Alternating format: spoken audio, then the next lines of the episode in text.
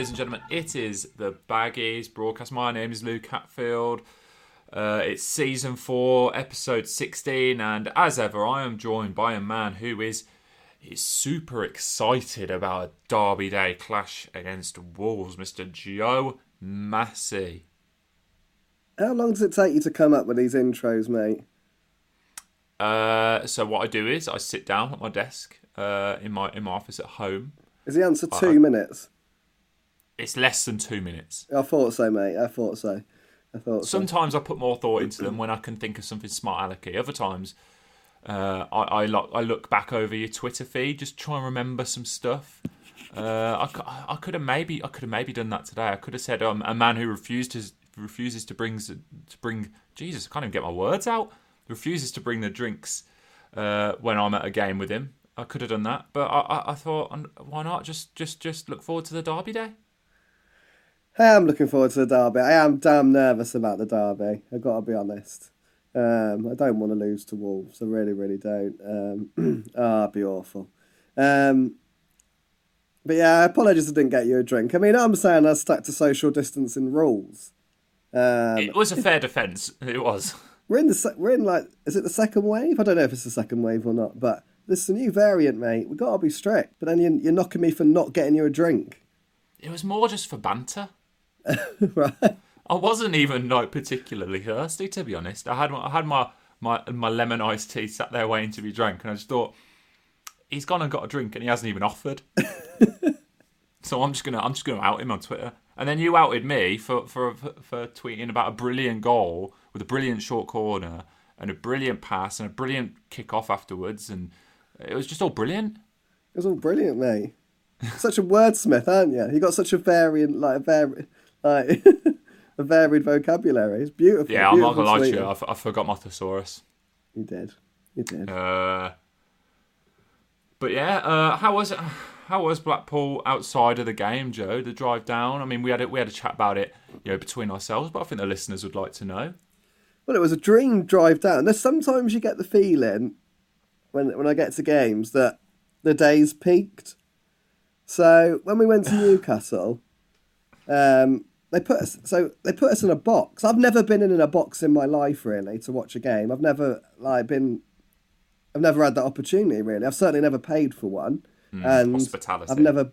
I've never been part of a company that's given. Do you know what I mean? Because sometimes people get it through work and stuff, don't they? Um, But I've never watched a game in a box. Got to Newcastle, they put us in a box. Um, literally could watch the game inside if I wanted to. Um, there was like tables out with drinks and stuff, TVs on the wall, loads of. I thought, wow, this is amazing. But sort of knew as soon as I entered that box that the only way for the rest of the day was downhill. Um, yeah. And lo and behold, that proved to be the case when we conceded after 19 seconds. Um, and then Blackpool, kind of similar, really, because the sat nav was saying it was going to take about 20 minutes longer than it did. Yeah. Um, and that wasn't me breaking the speed limit. I think that was just based on the fact it was assuming we weren't living in a COVID 19 era. Um, because there was just no traffic on the road, really, which is strange, really, because there is a lot more traffic on the road this lockdown than the first lockdown, isn't there? Yeah, it's weird. I had a conversation with a friend of mine about this. I was on the phone, and he was saying I, I went to like get some, get my shopping, and it was ramming. There was road, there was cars all over the road. I was like, that's funny because I just got I, I just came back from Blackpool yesterday. Obviously, this was on Sunday. I was like, there wasn't a car on that blooming motorway. I had free reign. It's incredible, isn't it? Yeah. Uh, did you get a stick of rock? Did you stop off because you kind of you kind of left me to to swallow the video? I'm not like I'm not blaming you for that. There's no banter here because you know you you- you'd been you got there before me. I pulled up. You were already there, and you left a little bit before me because I had to get the video out. I figured you'd have stopped by maybe the tower, uh, maybe seen if there was a stick of rock available somewhere. No, mate, I was never. I wasn't stepping into Blackpool again of how cold it was. I was just absolutely delighted to be in my car. And Oh, you say I left you after the video, but you once you'd done that video, you were finished for the day. When I come home, I had about three hours work still to do. Yeah, so I true. did. I did leave you ten minutes earlier before you left, but you can't knock me for that, mate. I'm not knocking you. I, I said like you, you you got there before me as well. I thought I'm making good time on my way on my way up. Um, Then you rocked up in your absolute gangster wagon. It's not a gangster wagon. Don't know, mate. It's pretty gangster. Cheers, mate. So it, it, I did get a new car during during uh, uh during Luke the Hatfield splashing the cash. Uh, not not particularly. I've made I've made savings savings which have been reinvested. Uh, lockdown savings. Yeah, I don't pay for train anymore. That gives that gives me like a little bit of extra cash to, to pay each month for a car, and I've I've I've gone and committed to it now. I mean, But, when I um, first saw it, I was thinking you were fiddling the books the way you're fiddling your annual, annual leave, but Oh, that's a claim. that's a claim. Unbelievable. but that does make sense. That does make sense. Shh. I'm pretty sure important people listen to this podcast, mate. If they did, you'd have been long gone. Uh, okay. Um, before we get onto the, the game against Blackpool, because we're all really looking forward to talking about that. Um, are you, are you ready for the for the big one this weekend, Joe? The the big one because you know for a lot of people, Albion Villa is seen as a derby, and I think particularly in the older generations, for both Villa and Albion fans, they see that as the big one. But nowadays, it is really it's a Black Country derby, isn't it? That's the big one. Wolves. It's a big one for me, but as I've said a million times on this podcast, that's because I hate Wolves. Um, but yeah, I'm really excited for it. I mean, the only, th- I, I mean, I've probably said this in the video after the game, but we we need we need a massive turning point. That's the truth of it. We need something something massive has to happen um, for our season to turn around. Because as it stands, a it's been dreadful, and b we're going down. Let's be honest. Like it, it it's, it's not looking great as at this moment in time. I thoroughly believe we'll improve under Sam Allardyce once he brings in more players. Um, let's be honest, Robert, as it stands today, Robert Snodgrass and Andy Lonergan can't keep us up. With the greatest respect to them, like Snodgrass in particular, I think is an absolute great signing. But we need more, don't we? We need a, we need defenders. We need a defensive midfielder. We need a striker. So hasn't been great. Um, but we need we need a moment. We need, we need a moment when things turn around, and uh, that will come with a big win. Um, And we've been close against some of the big teams. Liverpool, obviously, Man City. Wolves is probably the easiest big win we can achieve on paper. Yeah. That that is said with respect to Wolves, although I don't like saying that. But this is as big a game as any for Albion. Like the the, the feel good factor it would bring would be huge, and they are struggling a bit. Um, there's no doubt about it. Raul Jimenez is an absolutely massive loss for them, um, and they haven't been the same really since he got injured. Do should they have enough to win the game? Personally, unless we make a couple more additions this week, which, which hopefully we will, you'd say they they do have enough to win the game still. But um, it's a massive game, and there needs to be a turning point. And hopefully, we said it. Um, I think I said it in a video. I'm not sure, but what we know is Jake Livermore called a team meeting on the pitch after that Blackpool loss, um, and he must have said to the players in that we have. I got no idea what he said, but he he must have said, "This is the low point of the season, chaps. This is this has to be rock bottom, because it's been dreadful, and we've just been dumped out the club, deservedly so, by a League One side. This is where where it stops." Um, he must have said that, and from what I understand, Allardyce really, really laid into the players at full time. He was quite calm with the press. He always is. He's very sort of um, friendly with the press, upbeat. He likes to sort of get his personality across and have a bit of banter, really. But and he said sort of what he said in the press. He was quite calm there, but he, uh, from what I gather, he wasn't calm with the players. Um, he was absolutely livid. Um, so I'm, I'm just hoping it's a turning point, really. I'm, I'm, uh, I'm looking forward to the derby because I'm waiting for a big, the big moment in Albion season when things turn around, and this is, this is as good a chance as any for it to happen. Um, so fingers crossed it does happen because I think we deserve it. Because it's been a long old slog so far. It, certainly has. I tell you what, imagine a snoddy 93rd minute winner. ah, amazing. Imagine the scenes. Um, and one other thing before we're, we're going to get right onto Blackpool now. Uh, we're going to be joined by the, the enemy today, Mr. Massey, aren't we? And uh, the, the other Joe. A dirty dingle. Yeah. Uh, yeah. Uh, Joe Edwards are, are the Wolves correspondent. You don't want to say that, do you? So you're just going to leave it to me. Yeah, yeah, yeah. Um, I'll take the he'll hit be- for it. It's fine. He'll be joining us uh, later on in this podcast to, to preview that game. So um, that should be a good listen anyway. Um, right, okay. Uh, FA Cup action Blackpool 2, West Brom 2. After extra time, 3 2 on Penners 2.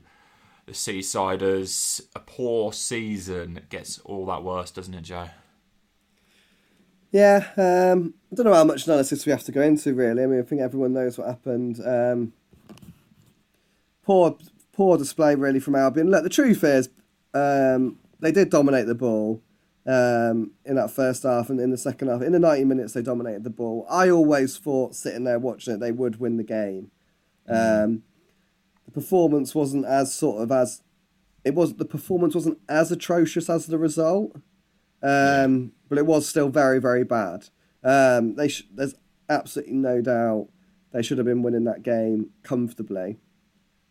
Um, I think everyone got it wrong. Um, um, really, Sam Allardyce played without a striker, um, Matheus Pereira in a false nine, and it didn't work really. Albion was so missing the nous and experience of a striker in that game. They just eh, kept getting in around in and around the edge of the box, and moves kept breaking down. It, there wasn't the right hold up play. There wasn't the right movement. There wasn't the right link up, um, and that would all would have come with a, with a centre forward. I've got no doubt if Hal Robson Kanu, if Karlan Grant, if Callum Robinson, or if Charlie Austin even had played that game, um, Albion would have won it. But completely understand Allardyce's reasons for not doing it. He didn't want to risk um, Callum Robinson. The last thing he wanted to was to go into the Wolves game without a recognised striker. Um, and Callum Robinson is the only fit senior recognised striker he's got at the moment. So I can understand why he did it, but also I think the bottom line is while while that while that is obviously a slight criticism of how Allardyce set the team up, it shouldn't have mattered. I genuinely, genuinely believe it should not have mattered how he set them up, because the the eleven players he picked should have had more than enough ability to win that game, whatever formation or system you put them in. I'm massive on formations and systems, and even I think the system was irrelevant for Blackpool. Absolutely irrelevant. Um, the loss is on the players. They should have. They're Premier League players, um, and they should have shown that Premier League quality, and they should have, and they should have won the game. Simple as that. Yeah, you kind of touched on Pereira there. He's not he, he's not a false nine, is he? At the end of the day, because you could see he wanted to get involved in the action. He was dropping deep, and there's no one there then in that penalty area. Like you can have, you know, players whipping in crosses. Um, you can you can have all this fan like you know nice possession, but if you've got no one in that penalty area to stick it in, you're, you're relying on someone scoring a worldie. Or I mean, as as they did with with Ajayi score scoring from like a header, and it just didn't work, did it? Pereira needs someone in front of him. He desperately needs someone in front of him, or he needs to be on on that right hand side cutting in, where he can he can kind of cause problems, and it just didn't work. And it kind of he looked bright in moments, but ultimately his penalty at the end it kind of summed up the performance, didn't it? Yeah, I mean, I don't think Pereira was necessarily. I don't think he had a bad. Not, he didn't have. A, he was one of Albion's be- better players on the day. Yeah. Um, not saying much. I mean, I gave him a six out of ten in the ratings, and that's that. That was all he deserved. No one deserved more than that, and they really didn't. I think like the, the way the system is, um, you've got to get support, haven't you, to a false nine? It's as simple as that. Like he and and Albion did really try and do that. Um, uh, there was different stages when I was watching them do it, and there were spells in the first half when Kamal Grosicki, Conor Gallagher, Jake Livermore, Filip Krovinovic, I think it was those four, were all the furthest man forward. So they were throwing men up there to try and support him, and there were a couple of times, there were a couple of chances. I mean, Gallagher had a couple where he met crosses that were pulled back to him, and he fired them both over. And and if one of them goes in, it is a different game. It doesn't look like such a, a bad plan then. Um, but the truth is, Pereira wants to be playing that killer ball, doesn't he? He wants to be playing killer passes and and dictating play, and he can't pass to himself essentially. Um, Yeah. So it didn't it didn't work. No, it didn't work, and, and I think we're not going to see it again. Um, it it was very much a experimental sort of thing just to get through Blackpool, um, and with Allardyce probably thinking what I've just said that really can set him up in any which way, shape or form. They've they've got to have enough to win that game. I mean, Blackpool aren't flying high in League One. Let's not forget that. They're like banging mid-table, aren't they? Like thirteenth. They're thirteenth. So it's not like they've met a side that's full of confidence and, and buzzing and knocking it around like like they're well beaters. It's, just, they're not. Um, did, it sh- did, it show where Albion were in terms of their confidence, though? Um, I don't know really. Uh, they should. I don't know. I don't know. Maybe. Uh, uh, if I was a Premier League player walking out against the League One side, I'd be full of confidence whether I'd lost 10 games in a row or won 10 games in a row. I mean, there is an absolute wealth of difference. I mean, you don't want to make it about money, but I mean, what they're on each week will be absolute pennies compared to, to what Albion's players are. It's a different world. Um, I'm sorry, Albion's players have just got to go out and win that game. It's ridiculous that they didn't.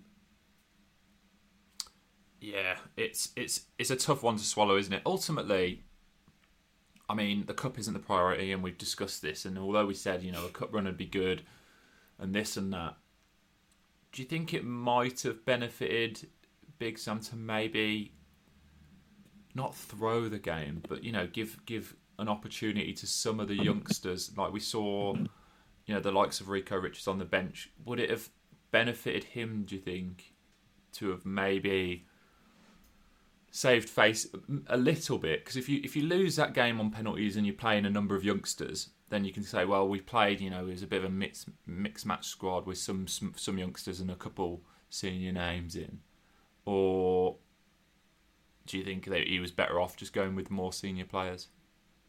I think he needs to learn, doesn't he? So while it was a, while it was a, a squad full of senior players, he made eight changes mm. um, from the team that lost to Arsenal. So it was it was a very, very experimental lineup. And if you go through the team, look, there's Button in goal.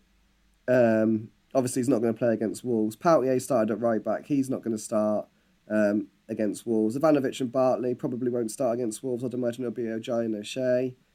It was at left back. Kieran Gibbs needs to get fit. He's got this quad problem. He needs minutes under his belt. That's why he played. Krovinovic, Allardyce needs to have a look at him, although I don't really know what you can learn by sticking him out on the right in midfield. Mm. Gallagher next to him can't play at the weekend anyway because he's suspended. Livermore next to him needs minutes because he's just been back from suspension.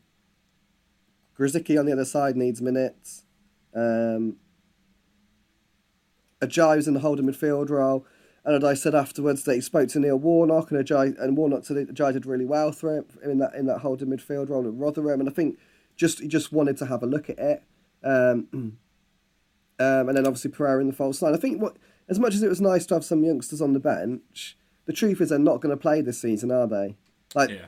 Rico Richards. I mean, from what you hear, he's absolutely supremely talented. He's he's supposed to be.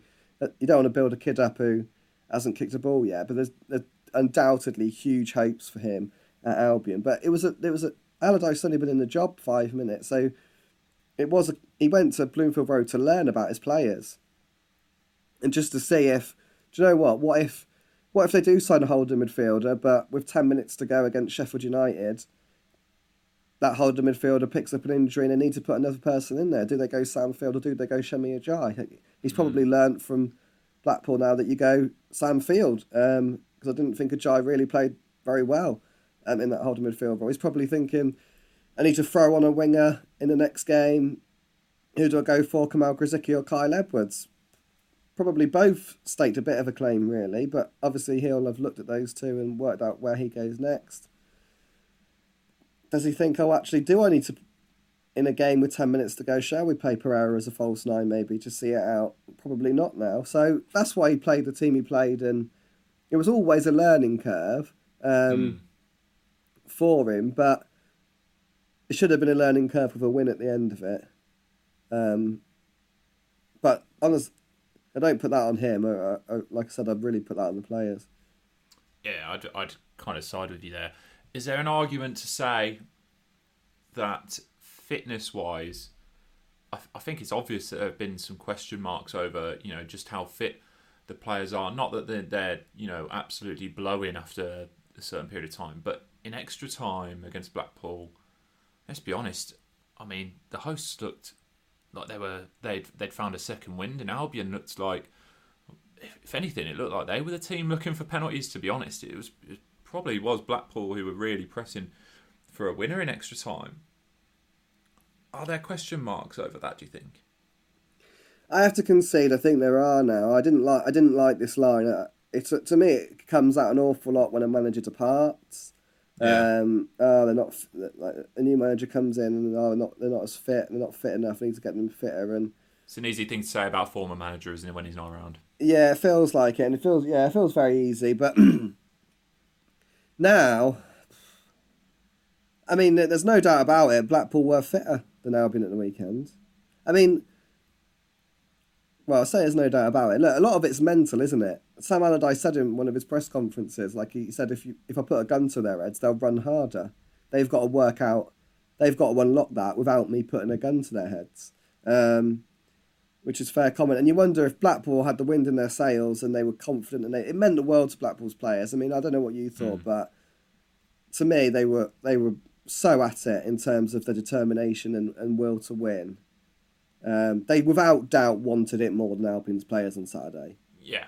Um, without doubt, you could really tell the way that Jerry Yates was talking to his teammates. A few of them at the back, the goalie, um, they were really up for it. Um, and maybe that sort of that adrenaline is what carried them through the last ten minutes. But without a shadow of a doubt, they they they looked way fitter than Albion in the last ten minutes of the 120 minutes. Yeah. Um, it was Albion were it was Albion basically playing for penalties. Kyle Edwards had a chance early in the second half of extra time, Forced a good save, didn't he? and after that it was it was Black it, it was Blackpool Blackpool were the ones pressing for a winner without a shadow of a doubt. Um, which is why it was a really really poor performance. Really, Shall we get on to transfers? Because that's what people really want to talk about. yeah, yeah, yeah. Yeah. um, so, first man through the door, Robert Snodgrass. What do you make of that? I think it's an absolutely terrific signing. Um, I, I do too. Um, I do too. I said on before this this this is this window's about way more than replacing a player with a with a better one. Um, it's a, it's about getting the right characters in. It's a, it's about getting the people who've been in this position before, who understand the Premier League, who can do what Sam Allardyce wants them to do. It's about it's just, about as mentality as it is about ability. Um, and everything coming out of every club is that Robert Snodgrass is is top notch. Really, uh, everyone seems to sing his praises. Everyone seems to think he's got a great attitude, great application. He's thirty three, bundles of experience. Albion need Premier League experience, with with the exception of Jake Livermore, um, and Ivanovic. And let's be honest, Ivanovic is miles off it. Um, there's there's next to no experience in that squad, and I think he's. I think I genuinely, genuinely think he's a fantastic signing. um, and it's going to be very, very interesting to see how he is used because Sam did say that he can play in a midfield three, um, on the left of a midfield three. Um, so whether he's it, whether he is used more centrally, um, will be interesting. I think he probably will be used out wide. Um, Yeah. Don't get me wrong, I am so happy with this sign, and I really, really, really think it's an important sign. My only sort of the only disappointing thing for me is if there's one area Albion have got strength and depth, it is on the left wing. I mean, Karlan Grant can play there, Callum Robinson can play there, Grady Diangana can play there, Kamal Grosicki can play there, Kyle Edwards can play there, Rayhaan Tulloch can play there. Um, and now we've got Robert Snodgrass who can play there. Um, there are there are more pressing areas, um, but that said, I think Snodgrass will come in the team and improve it because because of his experience and, and attitude. Um, and Diangana can of course go to the right, um, so as can a lot of them, I suppose. Um, so yeah, good signing, very very good signing for me. It's the interesting thing that you mentioned that putting him on the left wing because, I mean, obviously I, I've followed Villa, and when he was at Villa, he always came. He was he was always used on the right hand side because he's got that wonderful left peg, and it's it. Honestly, I can't overstate how good his set piece delivery is. It is absolutely superb. I've I've seen some good set piece deliveries in my in in my time, but for, for, he's one of the best. I'm not going to lie to you. He's absolutely superb, and for me, when he's on that right hand side, and he he's great at buying fouls. He, he's not the quickest, I'll admit that, but he's great at buying fouls, and he buys them in good areas, and then he can whip them in as well. And I tell you what, if they've got a striker who, if they sign a striker who's a, who's a and I'm not trying to say this in a typical Sam Allardyce mold, but a big lad who can get his head on things, he could be really onto something. He's a great character, which is you kind of already covered. But for me, you either play him centrally, maybe behind the strikers, but I'd always, I'd always, always, always play him on that right hand side. I think if you're gonna say you're gonna play four five one or you know a four three three kind of style with Albion and with him, I'd love to see you have Pereira in that attacking midfield role. Um, and then you have Snodgrass in that right hand side, and then you know whoever you want on the left side, be it Diangana or or someone else. I think you'd be onto something there. I, I genuinely think if you stuck him there, he, he could cause all kinds of problems. And obviously, like as as I said before, absolutely brilliant character, and he's someone who will lift that changing room. You've seen it at pretty much every club. He is loved, and it's not just by the fans; it's by the players as well. He does. He finds a way of just lifting a team a little bit in terms of their mood. That's interesting you say that. Maybe he will be used on the right. Um, I didn't really think of that, but partly because Sam Allardyce said in a press conference that, well, when he was asked about signing why he wanted him, one of the reasons was he said he, he thinks sometimes players who have to check inside, he thinks sometimes chances get lost. Yeah. He likes, he like, I think Allardyce would rather have a left footer on the left and a right footer on the right, but maybe he will play on that right side. If he played there, for, I didn't know. To be honest, I, I got to be honest. I didn't know he played there for Villa. Um, I thought he played on the left, so um, that's interesting. Very, very interesting. Um, yeah, I mean, he can alternate, like you said. I mean, back when he was at Villa, it was him and I would say Albert Adomah, and they'd just kind of like they'd kind of choose a side. But he always seemed most comfortable for me off that right hand side. I don't know. Interesting. Interesting. Uh, one man who's gone, who won't be playing for Albion again, and it looks like his Albion career is probably done and dusted now. Charlie Austin uh, out on loans QPR, but of course his deal's up this summer. Yeah, so Albion have got an option to to extend that for a further year if they want. I think it's in their favour, but well, it is in their favour. But that I'd imagine Charlie Austin's kicked his last ball for the club, um, which yeah, I mean important money for Albion. He was one of the top earners. We don't know what I don't know what percentage of um, his wages QPR are paying, but even if it's sort of half, um, it's, hopefully it's more, but even if it's still a significant saving for Albion. Um, and probably the right move for everyone, really. I, I, don't, I don't think he'd get a lot of football, even under Big Sam. Um, he, he obviously he's obviously got a real affinity with QPR, closer to his home as well. Um, mm. So, yeah, look, oh, scored some big goals for Albion in the Championship. He did. Um, said many a time, I don't think Albion would have gone out without Charlie Austin. Um, yeah. he, he, had a, he had a really important role to play. I don't think the move has obviously not worked, been as successful as everyone would have liked it to have been. Um, but that said, he did. He has played a massive, massive role in what's gone on over the last year. So, um, but yeah, I'm sure I go to QPR and score goals there. Yeah, it wouldn't surprise me if he went there and scored goals. He had his most, you know, prolific spell during his time uh, there before obviously moving on to Southampton, then on to Albion. As you said, he does leave with some fond memories, doesn't he? That Blues game, I think a lot of fans look back at that, and that was when the belief really started to kick in, wasn't it? That you know they they came, they came back and they had adversity against them. Of course, Diangana went off injured that day, and it looked as though they were gonna they were gonna lose that one. And then super sub Charlie Austin came on and scored one absolute world in, and you know, obviously scored the other as well, and they went on to win that game three two, didn't they? And it's that's a game I think a lot of people look back fondly at. Yeah, I agree. I agree, and it gets brought up a lot. But I think he scored other big goals, really, really important goals. Um, I think it was a, was it a Blackburn where he scored um, after the restart? There's Or some big penalties, weren't there? um, there's some big goals, um, particularly after the restart.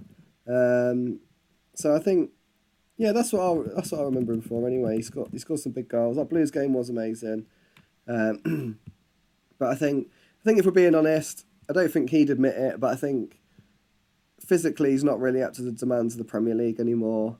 Um, but there's no doubt about it. He is a fantastic finisher, and if, if QPR are set up in a certain way, um, then he, he'll score goals for them. He, he will. No, Sheffield Wednesday, sorry, was the game where he scored a huge goal. Yeah. Um, Albion went on to win it 3 0. I think. I think Pereira got two goals after that, but that was a big goal um, because it came after the, the nil nil with Birmingham, and it, it was a big goal. He scored some big goals. He did. Yeah, he definitely did. Uh, and all the best to him uh, back at QPR. Another one likely to be on his way. And I tell you what, this one comes right out of the uh, the strange signings book. Jonathan Bond, third choice goalkeeper, uh, looks set for LA Galaxy. I mean, what a move this is for him.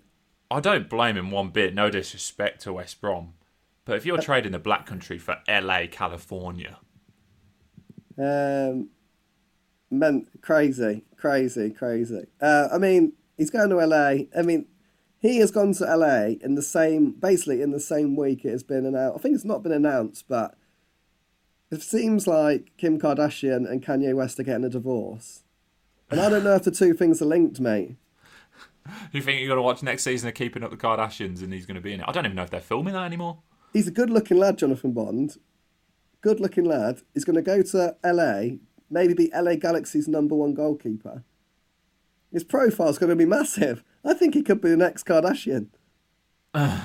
he's gonna he is gonna have a great time out there. I think Jonathan Bond. I mean, If I the was weather's him- certainly better. if I was him, I can categorically say I would be going to LA rather than being Albion's third choice keeper. I would be going to be LA Galaxy's hopefully number one goalkeeper. Definitely. Exactly. Forget sitting on the bench, you know, at Blackpool. You go, you going, you going to LA, Hollywood stars, um, and then Jonathan Bond with them. Of course, that has kind of uh, welcomed the opportunity to sign another third choice goalkeeper, and Andy Lonergan was announced. Um, very unlikely he'll be seeing many minutes on the pitch, but I mean, he's a he's certainly an experienced head. Yeah, yeah, third choice goalkeeper. Um, you need them. Everyone buys English third choice goalkeepers, don't they, to, to sort out to fit their quota. That's why you end up with. If we had like Richard Wright, Man City, Scott Carson at Man City still. Yeah, is Lee Camp one of them? Is he at Man United? It wouldn't surprise me. Um, I think it's Lee Camp's at Man United. I'm not sure, but Or Lee Grant. Lee Grant. Is it Lee Grant? Yeah, Lee Grant, is it? yeah, I think so. Yeah. Um, yeah, Lee Grant. Sorry, it's Lee Grant. Um, yeah. Um, I mean, let's be honest. With the greatest respect to Andy Lonergan, um, I'd, I'd, he'll probably never kick a ball for Albion. You might be Um, listening to this podcast, mate. yeah, no, I've, I'm joking. he's not going to get past Sam Johnstone, is he? Best goalkeeper in the Premier League this season. And Put it this way: he needs suspension and injuries to get a chance.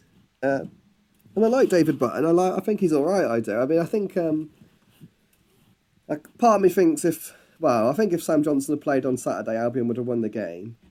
Um, but that's only because Johnstone is now top class and Button's obviously a, an understudy goalkeeper. But I think he's a very. I think he's a good understudy.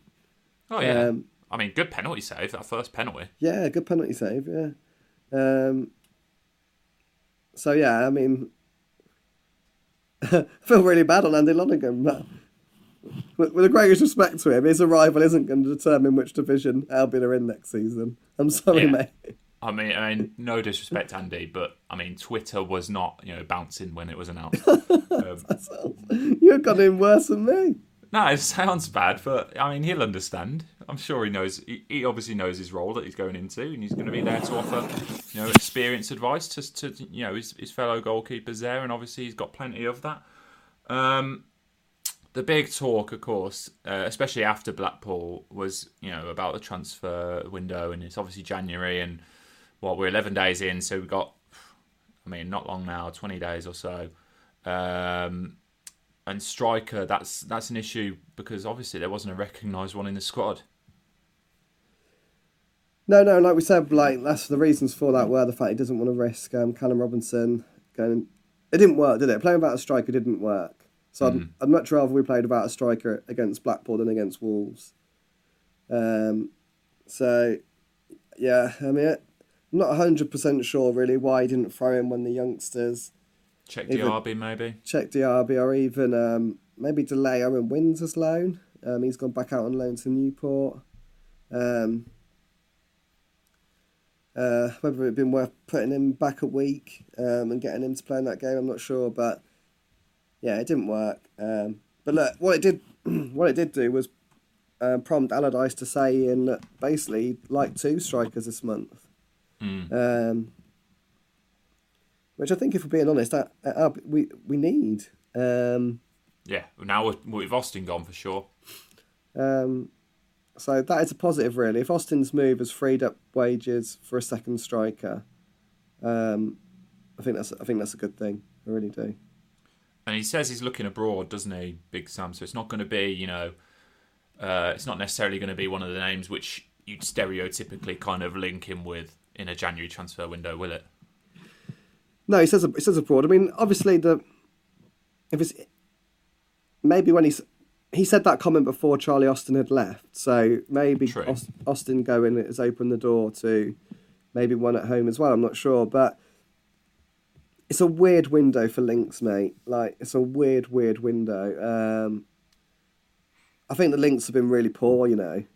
Um, this window more than any other. That like, there's What, no lazy, do you think? I hate saying lazy journalism. I hate saying it um, because I think it's said too easily towards journalists. I think the vast majority, well, maybe I'm starting to change my mind actually, but I think the vast majority of what journalists write is they're writing it for a good reason. But I mean, he's had to dismiss so many things, um, like like the Andy Carroll one. It's like, oh, Albion need a target man. Who's the first target man you can think of? Andy Carroll, because he is the first target man anyone ever thinks of. Yeah. Um, let's link Albion with him, and it's just no, it's not true. Like Allardyce has said, it's not true. Um, Cenk Tosun, we talked about in the pod last week. Again, just lazy because Allardyce once, like I don't know, three years ago, four years ago, said he was worth twenty-seven million quid. Um, has to be said, he's done nothing to.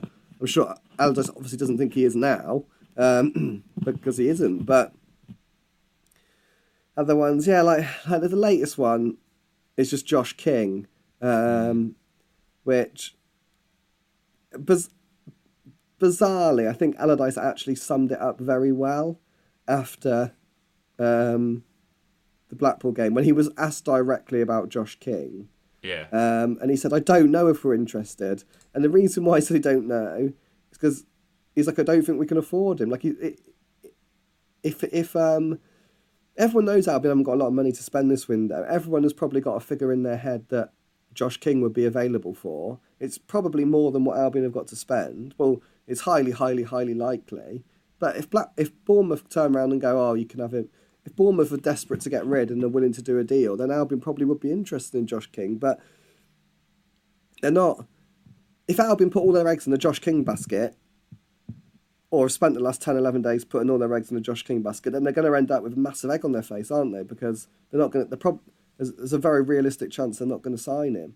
Um, but all these names just keep coming out at the minute. Um, Just bizarre, bizarre. Like you can, you see it all the time. Like normally it's from abroad. Like I've seen one today in Turkey. Um, Albion linked with this 15 million pound player. 15 million Oh. pound. Well, Oh don't yeah, bo- yeah. Ozan Tufan. don't bother reading anymore. Don't bother reading. If it says fifteen pounds, don't read anymore. Fifteen million Fifteen pounds. quid. But they got. fi- It says I think you're, I think you're uh, slightly undershooting their budget there. I am, I am. I mean, don't get me wrong. I'm not. I'm not a fan of Gouch and Lie, but I do think he would. Like, there is more than fifteen quid to spend. But, but like anything like that, forget it. It's gonna be. It's gonna be the vast. The vast majority of signings this month are gonna be loans, free tr- or free transfers, because players have had their players bought up, con- contracts bought up, or minimal fees, which is what Snodgrass was an undisclosed hmm. minimal fee. It's not going to be. I can tell you now, I would be absolutely amazed if Albion spent seven million pounds on a player. Yeah, it would, it would surprise me. I'd probably be surprised if they spent five million pounds on a player. So anytime It's- you read a report with that in, you can write it off straight away. Uh, to me, that that Tufan link is. I mean, he was he was literally from judging by some reports, he was basically on the way to Crystal Palace um, a while back. I can't remember if it was the last window or the window before, and then ended up picking up an injury which stopped a deal that they were looking to do from happening, and then basically he didn't get the move. Palace wanted him, he wanted the move. The money was there, but then it was taken away from him because a player they were going to sell got injured it to me it seems like his agent's trying to maybe relight that interest up and say, oh, but Albion are interested to try and maybe kickstart Palace into trying to re, re get re go with that move, so to speak. Um, yeah, well, I mean, just for I mean, whether I should tell this story or not, really, I'm not massively don't know, but it's fine. It'll be fine. But Oh, go on. it's not that interesting. It's just, uh, but like, obviously when when players are linked with Albion, I go, I speak to Albion, and they they sort of give. Me once the name's in the public domain, if I haven't got it as an exclusive, which Robert Snodgrass was, by the way, but if I go to them, with- if the name's in the public domain and I go to them with it, say the Sun are saying we're after so and so, they normally tell me yes or no because it's just benef- It's no point in having false information out there, really. But uh, I, that was un- that was under a previous press officer called Martin Swain. Hmm. He's he's just retired, and he said to me, "Joe, you can come with me with any name you like, but he said just don't come with me with anything from Turkey, because everything is absolutely ridiculous. The, the stuff they print is just ridiculous. And if you want examples of that, they, they, that was last in the last window when Kamil Grosicki, a, a TV station with one million followers, tweeted. I can't remember what club it was at, but tweeted that Kamil Grosicki was at that club having a medical. To which Kamil Grosicki replied to the tweet, "No, I'm not." Like, well, he didn't say that, but I think he re- retweeted me or something. I, I can't remember, but it was ridiculous. Yeah. Some of the stuff that's printed abroad is mental. Um, it's just got absolute. They just go for it. Um, so anything like that, I would take with an absolute massive pinch of salt. I really would. Yeah. Um, what about midfield, Joe? Because the one which um, people are talking about, Hamza Choudhury, there's reports now saying that Leicester are more, you know, after a permanent move than a loan, which you'd think would probably price Albion out because unless they're letting him go for pennies, which would surprise me because he's not the oldest, he's still still a young lad. Um, it to me, it wouldn't make sense for Albion to go in on a permanent move. I mean, I, I might be wrong. Um, yeah, I don't think they can afford him on a permanent move. Um, can't really say anything more than that, mate. That's my ten thirty story tonight. Oh, of course it is. Sorry, mate. That's all right. What about uh, Mr. James McCarthy? He's another man who's, who's been linked. Don't know if don't generally don't know anything about that. Um, um, didn't see, where was that linked? I'll try and track it down for you. Um, Um,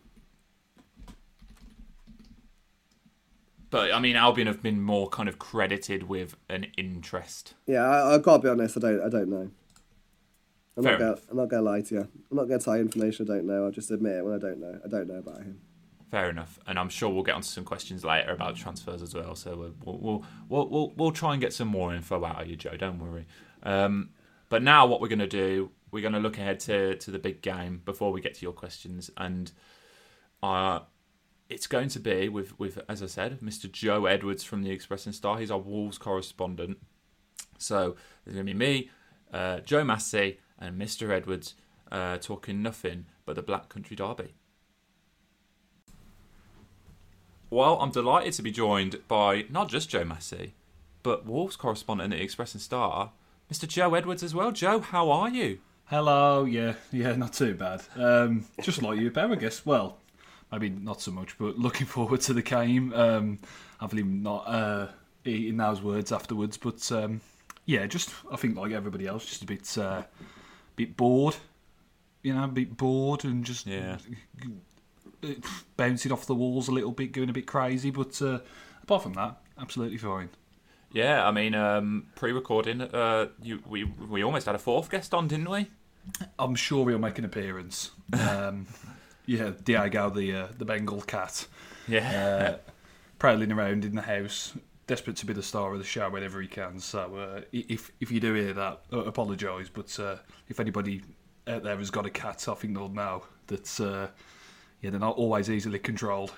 no, Not certainly named, not. Uh, not named after Diego Jota. I feel like I should point that out. No, it's Diogo Jota. So now it's Diogo. it, it's um, it was after. Well, his brother was Simba, obviously Lion King, and Yeah. then uh, Diego is the Lion out of Ice Age. So uh, uh, there you go. Oh, there you go. There's there's a reason for it. First Yeah. time on the Baggies broadcast for you, is it? Um, yeah, I think so. Te- no, actually, no, no, I don't think it is. Did you feature on it a couple of years ago? I think I did. I think I did a game when um, Matt Wilson in the Matt Wilson days when Matt was away. Oh wow. Um, I think I might have done one or two games then. Um, so yeah, I think I might have made a cameo somewhere. I think I've, I feel like I did twenty minutes of one podcast. Um, but yeah, n- n- not a full one, not a full one of that. I think. Yeah. Well, I tell you what. I mean, always welcome back whenever we're playing your lot, mate. um, Whenever we're playing your oh, lot, I yeah, knew, mate. I knew, I knew, I knew it- the moment. The moment I said it, I knew it. He's a he's a proper Baggies fan now, isn't he? He's Look, a- Oh, Oh, time. Joe, thank I- you, thank you, thank you. and that We have the- concludes our segment with Joe Edwards.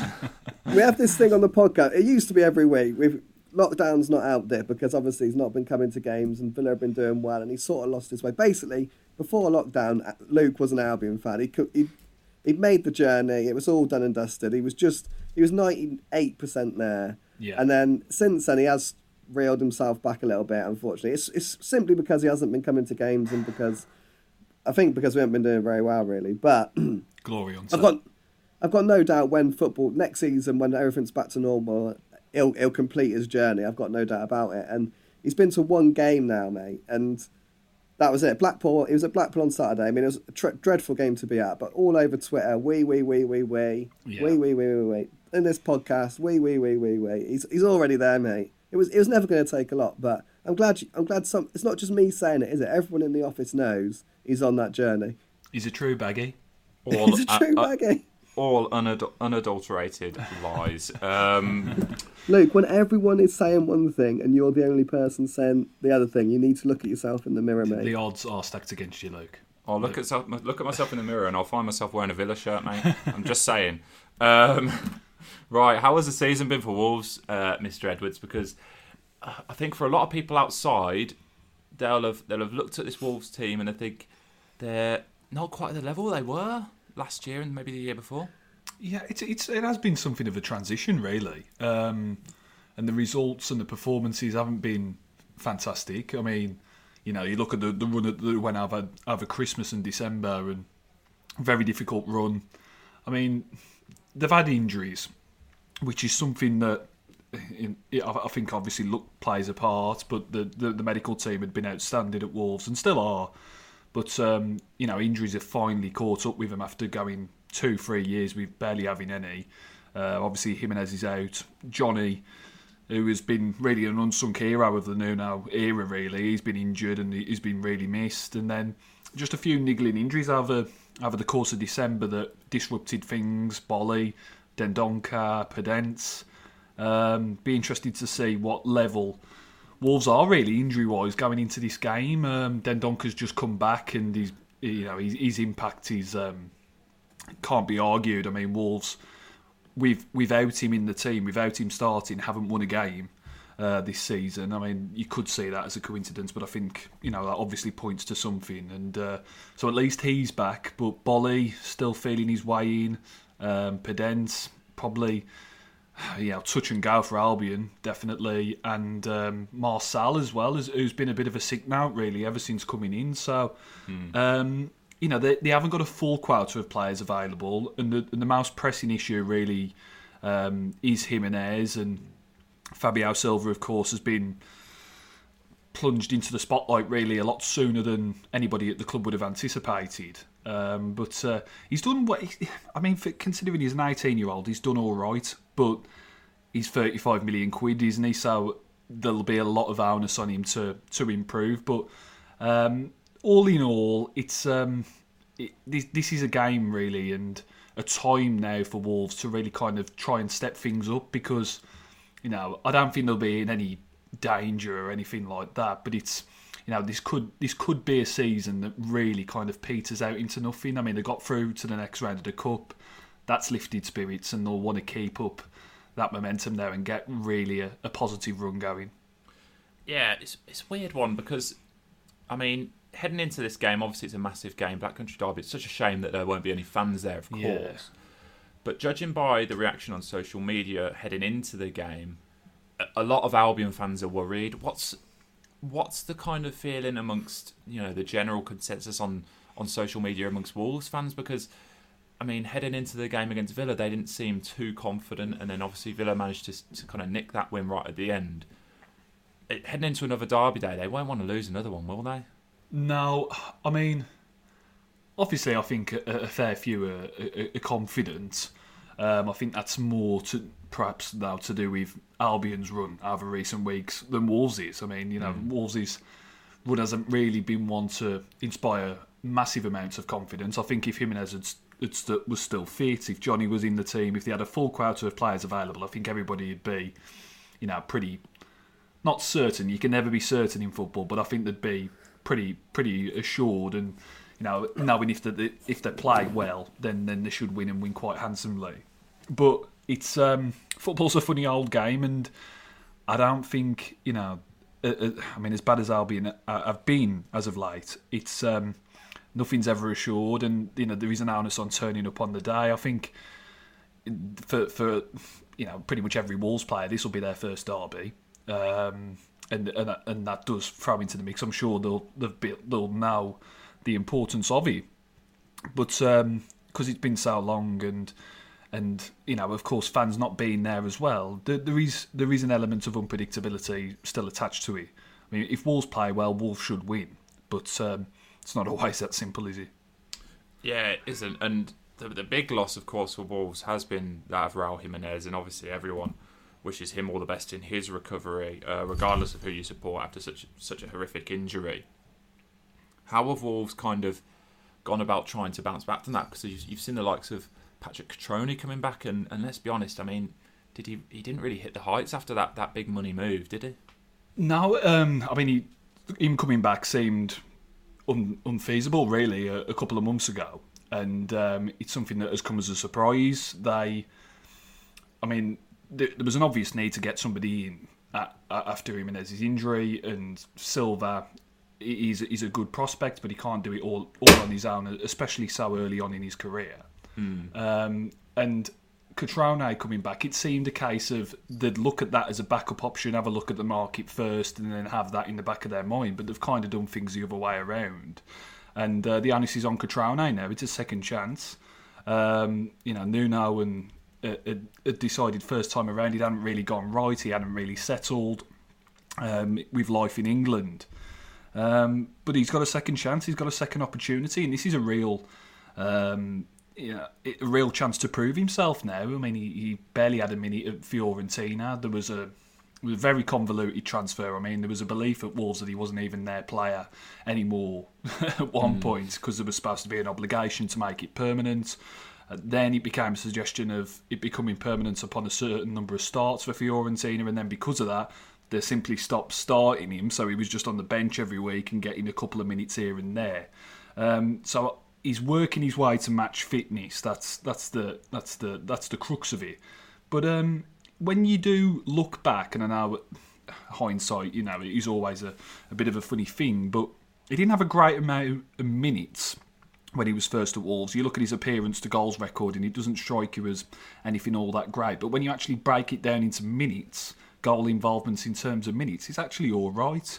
Mm. And that, and that's the same with his time in Italy. I, I, Twelve appearances in Serie A and no goals this season, but that game time only equated to 180 minutes, so two games. So a goal, now goals in two games. I think any striker can easily go two games without scoring. So you know, it's um, it's not the most uh, exciting arrival, uh, even though fans did like him the first time around. They like his passion. They think he's got something to offer. But I think you know uh, we, we keep going on about it, but Brexit uh, has played a part with who you can can and can't sign now, and COVID as well. Uh, I mean, I think there's a reluctance to go out and splash 10, 15, 20 million quid when you don't have for certain whether the season's going to end properly. So um, mm. uh, they've, they've taken the, the safe option, if you like, and the sensible option. It's not going to please everyone, but um, I think ultimately it's a player that's worthy of a second chance. I think he showed enough the first time round to say that there might be something there. And ultimately, if you don't try, you don't know, do you? That's it. And and what's the mood like in camp there, Joe? Obviously, you know they'll have Nuno's had his presser raw, you know, ahead of the the game. They play what is it? Is it Everton tomorrow? Everton, yeah, right? yeah. I mean, it's it's hard to say, you know, because obviously there's still a game to play ahead of the Derby one. Do you think that kind of works against Wolves a little bit because obviously Albion have got you know a little bit more time to kind of get themselves ready, haven't they? Um, I, I, I don't know really. I think I don't think it's necessarily a big advantage or big disadvantage. I think it's just how the cookie crumbles sometimes uh, in terms of scheduling. But what we do now is that beating Palace in the FA Cup was much needed. It was a, uh, it was you know to get that winning feeling back um, and kind of get back on the horse and keep a first clean sheet for for ages. I mean, the, it was their first clean sheet since beating Palace at the end of October, so they'd gone ten games without a clean sheet. And for anybody you know who, who, knows anything about about Wolves and Nuno, that has been their foundation, keeping clean sheets and making sure they're hard to beat. And over the last two or three months, they've been pretty easy to beat, to be honest. So to get back to that. And get back to those clean sheets, particularly in a back four as well. Their first clean sheet in a back four, which has been something that's come to fruition over the last couple of months. Injuries have played their part, so a new system has been tried out, and they're finally signed, starting to kind of feel their way into it now. Um, so yeah, I, I, in terms of the Everton game, we'll have to see how that pans out. But I think definitely getting a win in the cup has kind of addressed the slide, if you will, and um, definitely kind of up spirits anyway in the camp. You know, for the for the weeks moving forward now. Mm. That's I'm interested to see what what you you make of that because obviously you know it's a full it's a full week of preparation really for Albion, whereas Wolves have that game kind of stuck in the middle, don't they? Yeah, I mean I think it's one. let's be honest, but with Albion at the minute, there's not a lot you're you're very hopeful about, but that does feel like maybe that is a chance, maybe a chink in the armour, maybe. Um, the fact that it has been a mental schedule, hasn't it, for everyone mm. since Christmas and New Year, and um, yeah, I mean that does give me a, a, slight reason for optimism, but that said, um, yeah, it's not. It's going to come down to quality at the end of the day, isn't it? I mean, it's going to come down to who's performs better on the day and whether Albion can up their game, basically. Um, um, but, but I do think, hopefully, hopefully, that will give them some sort of advantage because um, I think it could. I think it could be quite telling. But after we saw against Blackpool, Albion's fitness levels weren't great, so um, maybe I'll make it a bit more even, but fingers yeah, crossed it makes a difference. Well, yeah, but just quickly to, to that point, I think there is a theory to say that Wolves are better when they have games in a short space of time, as, as crazy mm. as that is. Um, for large parts of last season, of course, they had the uh, Europa League and Thursday, Sunday, Thursday, Sunday, pretty much every week. And um, there, there seemed to be a pattern when they actually had a week or a week and a half to kind of think about things that they maybe actually overthought things a little bit and and kind of got out of that rhythm. Um, it's been been you know I think the argument could go the other way a little bit more this season, but um, you know having having uh, quite a set number of games in a, in a short amount of time is something that Wolves are, are accustomed to by now, really. And I, I don't think you know if if it if it was to come to it and they didn't perform well against Albion, I don't think they'd be, you know, using that as a as an excuse. Mm. Yeah, that's very fair. I mean, I forget you you've been in the Europa League for a long time, haven't you? And you've, you've juggled that for. So yeah, Wolves players are going to be more than fine with it, aren't they? I think I think so. I think so. And I mean, it's a it's a, it's a small squad anyway. I mean, we'll have to see what happens on the injury front, but it's the, it, it's a way of working that they're that they're used to, and ultimately, I think the big thing that it comes down to is quality. And if Wolves apply themselves in the way that they should, then you know they they should come away with with the points really. Yeah, and that kind of leads on to, to the the almost the penultimate point anyway. I was going to ask you each to pick out one player who could be a real difference maker for, for, for obviously the side that you cover. So, uh, Massey, do you want to get us started with Albion? Who do you think's got to be the man to stand out for the Baggies? Um, well, I am going to say Robert Snodgrass. Mm. Simply because um, people listening to this podcast in full, we probably need to make clear that we've actually done our podcast, haven't we? And we're now speaking to Joe, but we're putting Yeah. him we're putting him up earlier in the um, podcast because he deserves headline billing. But um, I do see this as um, it has to be it has to be the start of a new era for for Albion. This game has to be the start of a new era. That an era had to end when Jake Livermore essentially had a team meeting on the pitch at Blackpool, um, where I'm very very confident he told them that this isn't good enough and it has to stop right now, um, and things have got to improve drastically. Um, and Snodgrass is the first man through the door under Allardyce. He is gonna, he is gonna, he's gonna give ev- he's gonna give absolutely everything, but he is gonna supply the ammunition. Then Allardyce team needs. He is going to be great from set plays. He is going to be great from corners. He is going to be whipping balls into the box, hopefully for strikers to get on the end of, which Albion just haven't had enough of this season. Um, he so he is a he is a signature signing because he's the first one through the door, and he's a signature signing because he does represent what Albion hopefully will be or will improve to be during the last during the remainder of the season. So I've got no doubt he'll start. There's absolutely no doubt they need his experience. Albion are so naive. They're so so naive, and they're so easy to play against. They need his grit, his organisation, his character, his bat, his like hunger for the fight, really.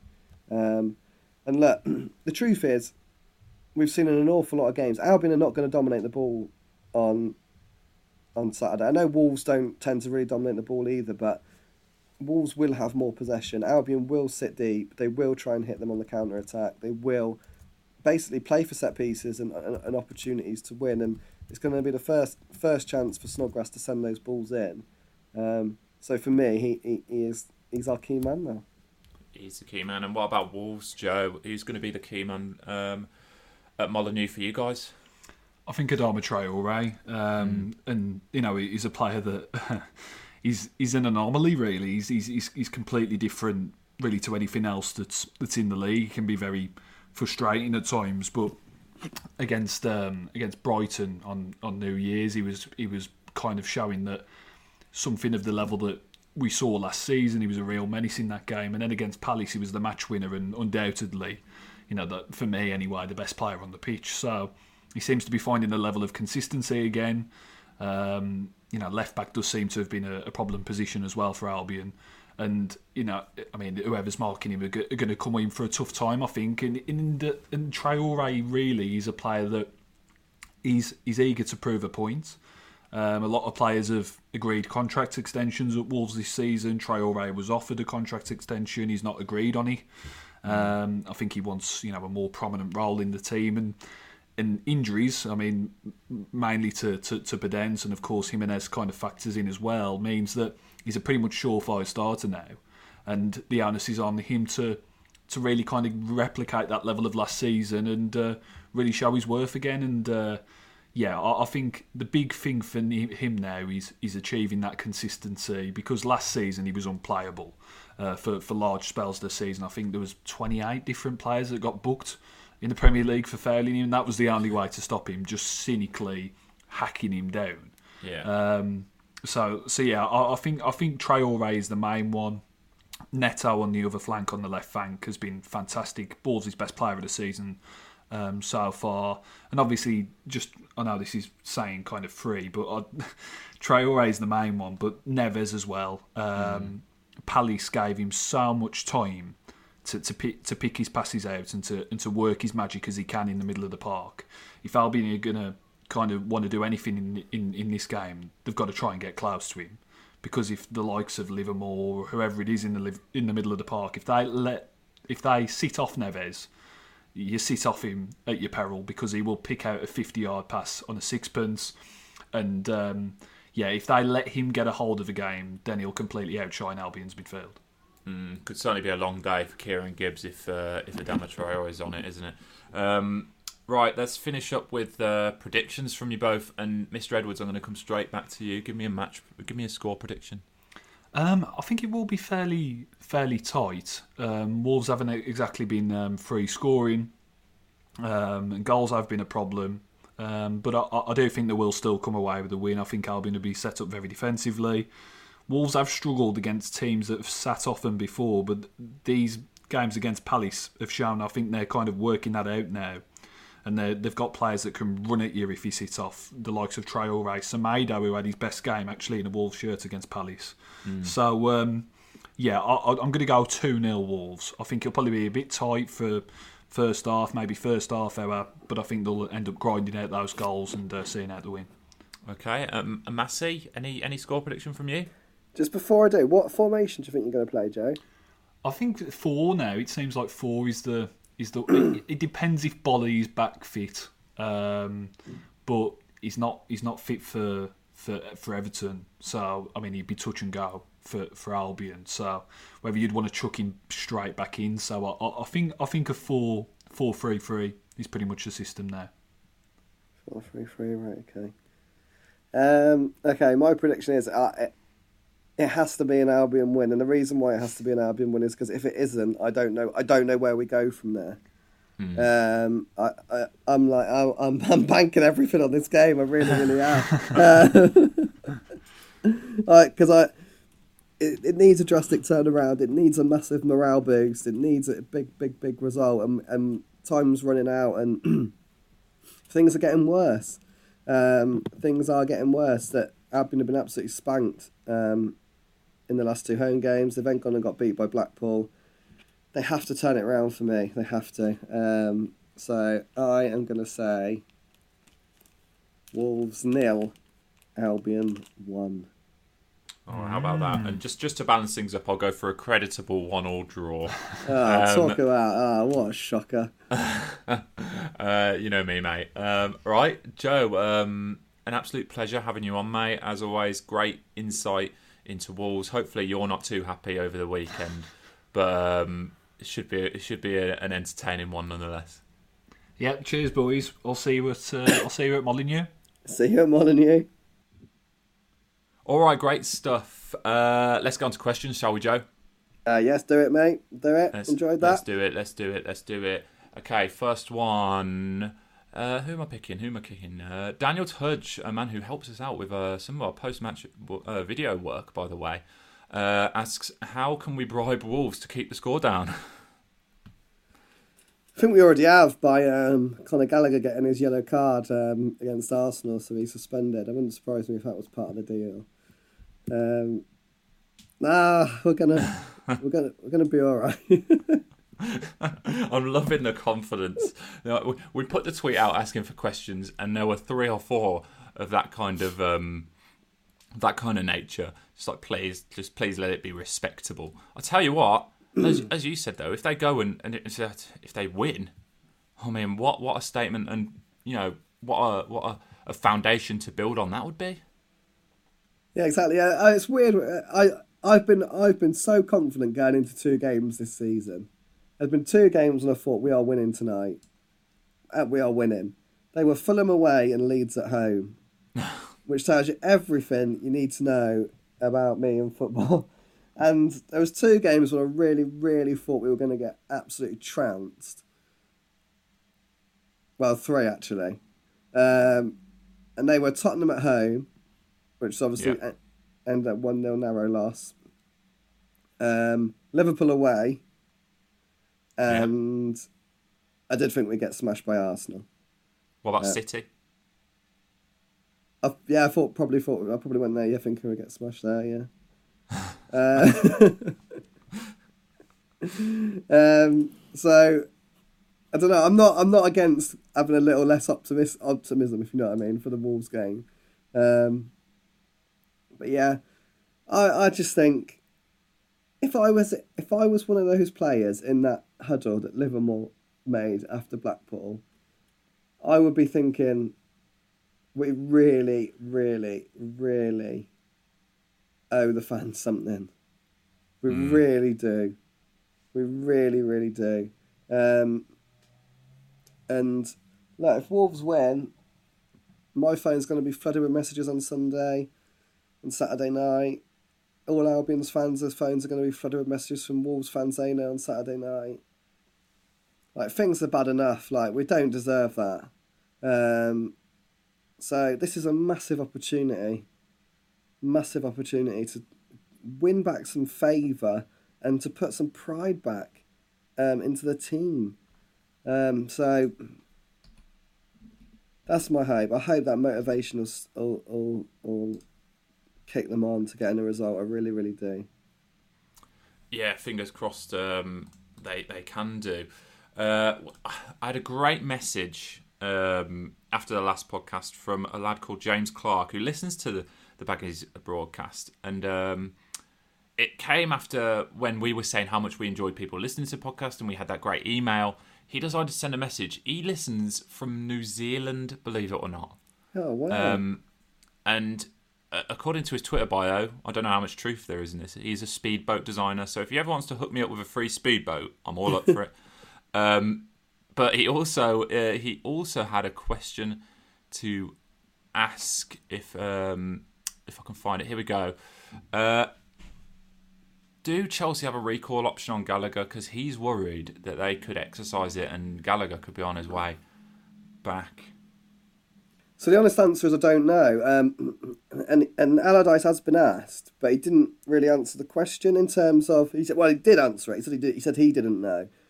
He said he just got his feet under the door and he was waiting to speak to Frank Lampard and it would and it would go from there. I I am ninety nine percent sure Gallagher does have a recall, hmm and I'm ninety percent sure he'll stay anyway.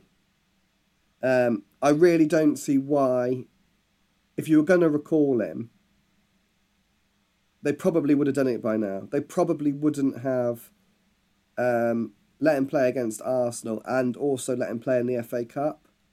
Because imagine, but the reason why we can say with a lot of certainty um, that Gallagher will have a recall is because basically every loan now does. There's very few loans that don't. Yeah. And, and two, he had one last season. You have to remember that he went on loan to Charlton. Chelsea recalled him from that loan and then sent him to Swansea. yeah. So you'd you'd wonder why Chelsea would think it was better to do it differently this time around. I mean, he is an incredibly, incredibly. Well, he's, he's one of the brightest prospects in English football, I'd say. So there was there's no way Chelsea would risk um, him joining Albion, falling out of favour with the manager, and not kicking a ball for a year. They would have had to have something in place to say that if that, in the unlikely event that happens, they could get him out in January. Um, so I really think there will be a recall, but I think the fact he's been involved in every game this month shows that Chelsea are more than happy um, for him to stay. From what we gather, he's really happy to stay. He's really enjoying it, and he is getting everything you could possibly want from the loan. Really, look, it's not I mean, he's playing week in, week out. he's he, he's pl- he's playing week in week out, but, fo- but and it's not great to say it, but football's all about disappointments. Um, and and let's be honest, he's getting a lot of disappointment at Albion. He, he he's learning a lot of lessons on the field and off the field. Um, a big, everyone's happy when things are going well, of course they are, but.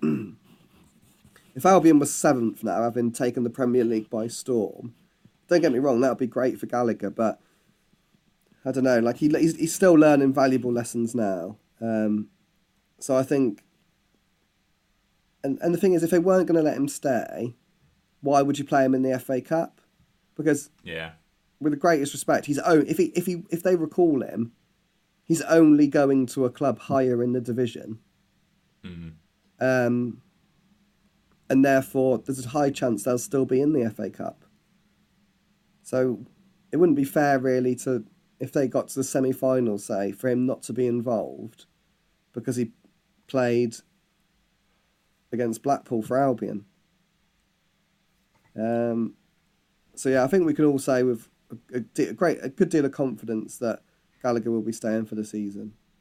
Makes sense. Uh, all Albion fans, what would be your team slash formation for the weekend? Uh, blimey. How would you go? Would you go four five one? Yeah. I always like to know how the opposition are going to line up, but we don't know Wolves at the minute, do you? Because They've they've they've chopped hmm. and changed between that, that I mean that three four three and that four at the back. so my team would be Johnstone in goal, Furlong at right back, Ajayi and O'Shea centre backs, Yeah. Um, Gibbs. Gibbs at left back has to be if Townsend's not fit. Um, probably go. Um, Pereira on the right. A midfield three of. Um, oh, hang on. No, I'll go. Pereira, I'll go Oh. I'll go Snodgrass on the right, based on what you've told me. Yeah, that's what I'd go for. Midfield three of um, Livermore, Yeah. Pereira, Yeah. Choudhury. Oh. Oh, dropped a little bombshell Oh. there, haven't Oh. I? Um, um, Diangana on the left, or Robinson. Should I go Robinson? Robinson on the left. It's kind of front. Whoever, new, new centre forward, mate. Choudhury and a new centre forward in by the game. I hope so. I mean, I I'd have hope so. And Robinson, but that, that's me. If they sign a new striker, then brilliant. Uh, I'm not sure if that happens though. I mean, you know more than me. But If they don't sign a Um, new striker, then um, then Diangana and Robinson, obviously. But if they I don't know about you, but just that, just them couple other names, just just the, the fact that you said Choudhury and the fact that Snodgrass is in there, it li- it lifts me a little bit. does it lift you? Yeah, Right, you actually talking about lifting. here we go. Here we go. You putting out your tweets. I don't know. Where, I don't know if it was your brilliant, brilliant, brilliant tweet or whatever it was. But you, someone pointed out to me. Thank you. You kept saying "we're" again. No, no, because I'm saying at the game because I said we're level. Like it's like the commentator would say, "Oh, we're level at one all." I'm not saying we as Albion are level. I'm saying we as a collective at the game are No, level. I shouldn't swear, but that is absolute. Press the beat button. That is absolute. you have had time to think of that. Absolute nonsense. That's you know it. genuinely what I Oh, shut up, mate. Keep lying Oh, to yourself if you want, but that's absolutely ridiculous. Unbelievable. Unbelievable. Um, I can't. You've. I've lost my train of thought now. Um, Richard Downing. What was Big Sam asked about the huddle at the end on Saturday? Well, he wasn't asked because he wasn't asked. He wasn't asked. Just not asked. He wasn't asked. There we go. Um, I didn't ask any questions. I couldn't get on. I was struggling with my Zoom link. it could was a nightmare as well. We had we had um, who was it? Sky. Literally, we were right under the um, that they built like a scaffolding thing to do the camera and uh, the gantry. That's the word I'm looking for. And they were like, they were lowering this camera, and honestly, it was the squeakiest little pulley system they could have ever created. Yeah, it was awful. No, it was horrible noise, wasn't it? Uh, yeah, it's absolutely abysmal, and I should have seen some of the press box. They were not happy. Um, but yeah, I, I mean, it was a bit of a nightmare. The Zoom Zoom press conferences in general, they're they're very hit and miss, aren't they? Yeah. Um, Aaron two WBA. He's kind of. I mean, it's kind of answered already. Is it likely there'll be an incoming before the Wolves game? You seem to think there might be two. Well, I hope there's two. Hopeful. Yeah. Uh, Clint McCormick. Uh, was it reported which two players missed out on Saturday due to COVID? Um, not re- not reported.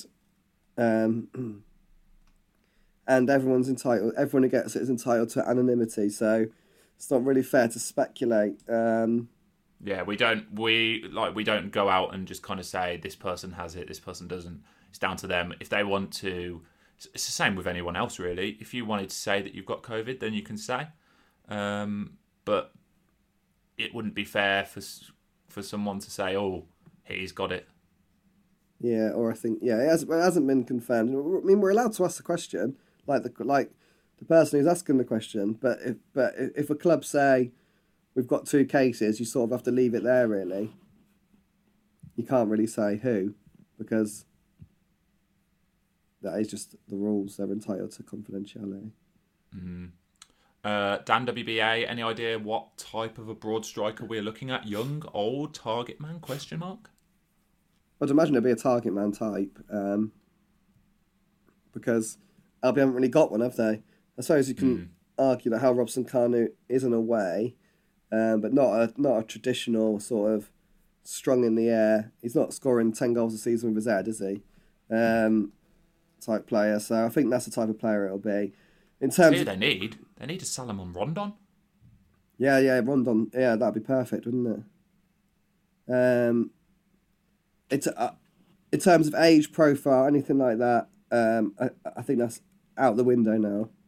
Um, it's about finding the striker that Sam believes can score the goals to essentially keep the club in the Premier League. The, they've lowered the age. That was one of um, Dowling's big things, getting the getting the age of the um, squad down. But look, they've just signed Robert Snodgrass, for 30, who's thirty three.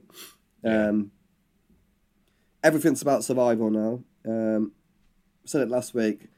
There is really no long term plan. I think it'd be, I think we, everyone knows that it'd be it'd be doing everyone a disservice to say there was. Um, it's just about somehow getting over the line and keeping and staying up, which is what we think is worth about sixty million pounds. So, um, awful lot of money. That's it. Um, Pat Frost, there's no experience in either squad of the Black Country slash Staffordshire derby. Do you think this will take anything away from the game? And then it's added to by John Francis, who says there's no fans either. Yeah, um, you do wonder, don't you, um, how much it'll mean to a lot of players. Uh, I mean, obviously, mean a lot to Romain Sawyers, um, um, but it kind of goes back to what I was saying earlier. Really, like the, it's got it's there are no derbies in football at the minute because of there are no fans. Really, that's the truth of it. Um, that has sort of gone by the wayside a little bit, but I do like. sorry, my throat is really bad. Um, I do right, mate, think Don't you worry. um, I, like I said, I do think the players need to. They know it's a derby because everyone's talking about it, and obviously it's literally two minutes down the road. Um, they know this is going to mean everything to Albion's fans, and it's come after Blackpool. I know, I know, all those things I've just said apply to Villa. I know they do, and we got beat three 0 at home to Villa. I'm not, but what what I'm saying is there has to be a reaction after Blackpool. There has to be, and everyone likes to be liked. Everyone likes to be in favour. Everyone likes to be told, given praise on social media and told they're good and to be like flavour of the month and popular again. So Albion's players, unless they're stupid, will know that beating Wolves is a massive chance to do that more than any other game. If if I said to every Albion fan now, I'm guaran- guaran- guaranteeing you a 2 0 win at the weekend, who do you want it to come against, Wolves or Southampton? Every single one of them would pick Wolves. Oh yeah, for sure. So it's it's like it does mean more. So players will know that. So they they just need to like use that really to really sort of motivate them and try and get themselves back in favour because everyone's a bit like you see the comments on Twitter and people are actually like exasperated. Yeah. Like it's they, they've they've had enough of the season already. Um, um, That's a real shame, really. It's a real, real, real shame. I think, like, back to that video, I think about it quite often, actually. It's a bit sad, really. But remember when Filip Krovinovic rejoined and Matheus Pereira announced him? Yeah, There was such a feel good factor around the club then. yeah. That felt great. I love that video. Um, it's all gone now. Uh, and Yeah. this this will do this will go some way to to getting it back a little bit, and that's why it matters. It's got to it's got to matter to these players that this is a derby at the weekend. It's got to. Definitely does. Uh, last question comes from Simon Harris. Are you looking forward to the food at Wycombe away next season? I don't know where Wycombe Wycombe are in the championship actually. they are. They are. They went up last season. Um, No, I know Simon, they're in the cha- I know they're in the championship. I don't know where they are in the championship. Of course, I know they're in the championship. I follow Jason McCarthy's career everywhere he goes. Of course you do. Um, where are they in the championship? Old Wycombe Wanderers. Uh, rock bottom, 24, 15 points. four from no no. more than four from safety actually. Um, it's not going well for him, mate. It's not going well. Um, but we're not there yet. We're not there yet. Uh, you never know. We might turn it around just yet, Simon. So um, keep the fingers crossed. Look forward. You never know what happens on the weekend. Um, if they go and beat Wolves 3 0, then all of a sudden everything's looking awfully bright and shiny, even though they still be in the drop zone. Um, right, just about does us, Joe. Pleasure, mate. Uh, many thanks for, for Mr. Joe Edwards for joining us as well. It was a delight to have him on.